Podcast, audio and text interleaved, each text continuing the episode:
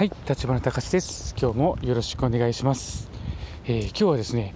えー、よくねあるんですけども、あの僕の話の中でですね、今回もちょっと外壁についてのお話をしたいと思います。えー、以前にね、外壁については建築基準法は、えー、っと隣の臨地境界とかからいっかいはさんメーター、にかいはごメーターをのところにですね、延焼の恐れのある部分っていう定義がしてあって、まあ、その部分についてはですね、えー、周りの建物が火災が起こった時に、えーこえー、っと自分の敷地に来た時もですね、えー、ある一定時間、えー、建物の外壁が持つように、えーまあ、建物ですね建物が、えー、持つように、えーまあ、避難する時間ですね、えーそのために、えー、外壁の制限がしてあります。一番、えーまあ、グレードの低いっていうと言 い, 言い方をすると良くないんですけども、最低基準は純防火性能、これが必要になります。で、そのちょっとランク上のところに、えー、防火構造、それから純耐火構造、そして耐火構造って、まあ、大きくはよっつ、まあ、細々すると最近はですね、あの時間によって、えー、いちじかん準耐とかななじゅうごふん準耐とか、いろいろ言い方はあるんですけども、ざっくり言うとよっつがあります。で、えー、今回はですね、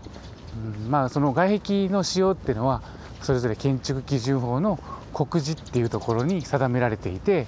えー、例えばまあその外壁だったら、えー、モルタルを塗りなさいよとか、にじゅうミリ以上のモルタルを塗りなさいよとか、例えば、えー、っと外壁はね、その外側と内側でえー、サンドイッチになっているので、えー、内側は内側で、えー、例えばプラスターボードの、えー、きゅうミリ以上設けなさいよとか、そういった形の、えー、制限がしてあります。で、えー、と特にね、あの、まあ、防火構造であればですね、あんまりその中の間仕切り壁まで入ってくることはないんですけども、えー、準耐火構造ぐらいになってくるとですね、えー、そこの外壁外壁じゃないですか、壁の中の制限があって、まあ、当然その壁、内側の壁っていうのはあまあそれぞれの部屋の間にある、まあ、隔てた壁になるので、どちらも、えー、っと内側の使用がかかってくる形になるんですよね。なので例えば鉄で作るとか木部で、えー、っと下地を作った時に、えー、そこをですね、あのサンドイッチのようにやっぱりするんですけども、その時に、えー、っとその両側にそれぞれ、まあ、あのこれから書いてある告示に示すものを選びなさいっていう表現がしてあるんですよね。で、その両側にそれぞれっていう表現をどう解釈するかっていうことですね。えー、以前にですね、あの、えーまあ、当然外壁のあ外壁じゃなくて、えー、っと間仕切り壁、中の壁の仕様っていうのは何種類もあってですね、どれを選んでもいいことにはなってるんですけども、えー、それを例えばいちばんを選ぶ、ある一方の内側はいちばんを選んで、で反対側の壁はじゃあにばんを選びますっていうことが可能かどうかっていうことですね。そういう相談が、えー、ありました。えー、これ結論から言うと、これね、本によっても違うので、おそらくいろんな解釈があるんだと思います。ただね、えー、と私っていうか、まあ、おそらく大体がそうだと思うんですけども、審査機関が、えー、これは、えー、実効性があると判断している書籍っていうのが、まあ、いくつかあるんですけども、その中の一つに、えー、とあれはな日本建築センターさんが出しているこの耐火建築物とか準耐火建築物の設計マニュアルみたいなものがあってですね、そちらを、えー、使うケース、そこに書いてあったら、あ、なるほどなっていうことで、えー、じゃあそういう考え方もあるなら、えー、いいかなっていう判断をしている本が一つあるんですけども、まあ、その中にですね、えー、各面ごとに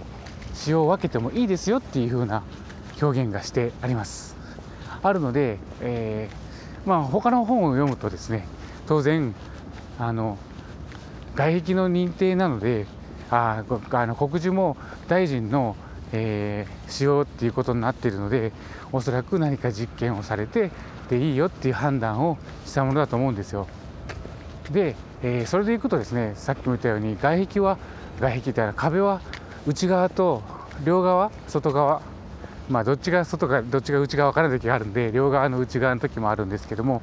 そういった時の使用の、えー、検査は当然してると思うんですけども、じゃあ違う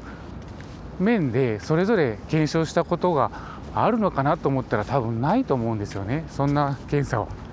でもね、実際、えーっとまあ、A っていう仕様でやったのと B っていう仕様でやったのはどちらもその告示に適合してるっていうんであれば、それぞれ使ってもいいかなっていう気もないことはないですよね。片方はダメで片方はいいけども、その片方と片方でセットにしたらダメとかいいとかっていうのってちょっと違うなとも思ったりするんですけども、ただやっぱりね、あの建築基本の告示って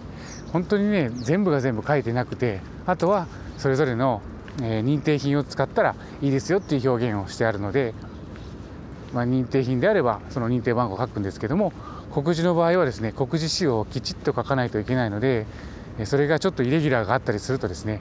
えー、それがいいとか悪いとかいう判断をしなきゃいけないんですけども、大体はやっぱり振り側になっていくので、うん、ちょっと告示に書いてある通りじゃないと厳しいですねっていう回答になったりするんですよね。うん、なので、えー、今回のことでいくと、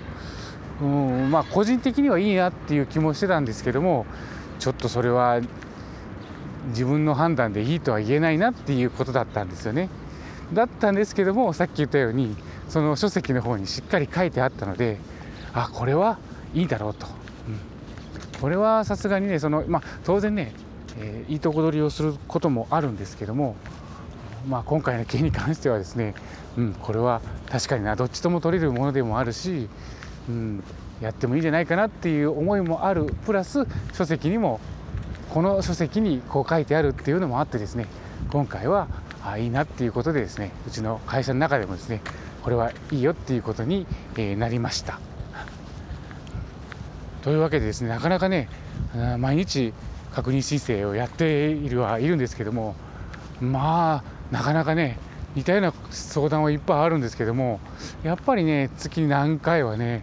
あ、ちょっと答えられない、今までに過去にないような相談もあったりしてですね、うーん、いつまでたっても完璧っていうのはないなっていう感じはしてますね。まあ完璧なんてないのもね、いつまでたってもまあね、あのー、新しいことは増えてくるし、古いことは守らなきゃいけないしっていうことでですね、うん、いろいろ、えー、大変だったりもするんですけども、まあ皆さんからですね、いろんな相談を受け受けることによってですね、私だけがパワーアップしていてですね、皆さんには大変申し訳ないと思いながらですね、えー、本当にあの座っていれば質問が相手からたくさん来るっていうね、えー、なんかあのいいとこ取りの、えー、審査をしてるわけなんですけども、そして責任はというと建築確認っていうちょっと軽い感じっていうね、なこれだけ聞くとですね、本当になんか楽だなっていう感じは受けないこともないですね。もともとね、えーと、市の行政がしてたところを民間が開放、民間に開放するっていうことでできた、えー、機関なので、まあそういう面もあったりするのかな、うん、まあいいとこ取りもあるし悪いとこ取りでもある時もあるんですけどね、うん、当然ね、責任はあのみなし公務員と言いながらですね、えー、民間なので、うん、なんかやることは同じだけども、うん、っていうところはありますよね。うん、先日もね、あのえー、っとオリンピックの理事のね、高橋さんっていう方がね、えー、この方はみなし公務員なのでとかって言ってましたけど、うん、まあ言ったらあれと同じなんだろうなって、あ、でも全然違うけどみたいな感じですね。内容は全然違うけどみたいな、そんな美味しくないけどみたいな。まあでもね、本当にそういう立場になった時に、果たして僕はその理性なのか何か分かんないけども、えー、そういう場面に出くわさないけども、もし出くわした時にはどういった判断になるのかな、自分の軸はぶれないのかなっていうのは思ったりしますよね。宝くじで宝くじ買ってないからわかん当たんないけど、宝くじでねじゅうおくえん当たった時に果たして自分は正気の沙汰で入れるのかどうかっていうね、うん、まあそんなことを全然関係ない最後話になりましたけども、そんなことを思いながらですね、日々審査をしております。はい、というわけで少しでも参考になれば嬉しいです。えー、今日も最後まで聞いてくれてありがとうございました。